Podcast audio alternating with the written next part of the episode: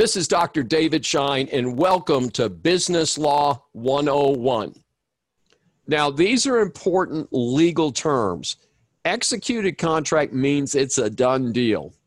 I asked you to do something for $500. You did it, and I paid you the $500. We're done. It's a fully executed contract. Now, in contrast, this is an important term, especially in bankruptcy. So, um, uh, some of you uh, hopefully are following the business news. You may know that the Simon Properties, a huge operation which includes the Houston Galleria, is in the process of buying J.C. Penney for $800 million, uh, buying it out of bankruptcy. And one of the reasons that people will buy a struggling retailer is because of executory contracts. So J.C. Penney primarily lives by leasing uh, large stores in shopping centers all over the United States.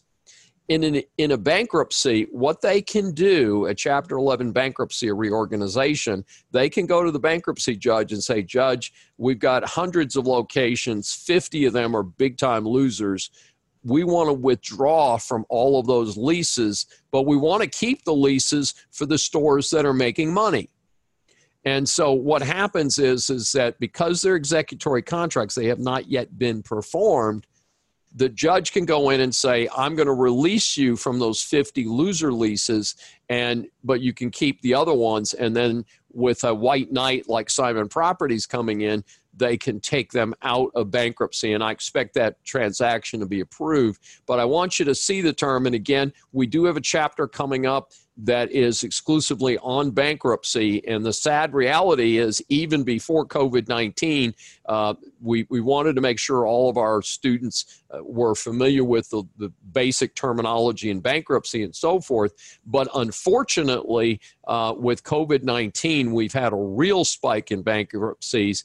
And uh, some of you, I, I think, may be following the soap opera called New York City. And what's happening is the mayor has put a lot of restrictions, has basically said indoor dining is not available in New York through the end of the year. Now, I've heard that that's not quite true, that the some of the restaurants can open with limited capacity but as someone pointed out to me New York restaurants, many of them are extremely small and they are not going to be able to socially distance and stuff like that. So, in any event, um, I am looking for, we've already had a big spate of business bankruptcy, especially in retailing, uh, since the COVID 19 hits. But uh, where I'm looking to see if we're going to have an even bigger wave, and that could even happen here in Houston. I've already seen some uh, an increase in vacancies around the city.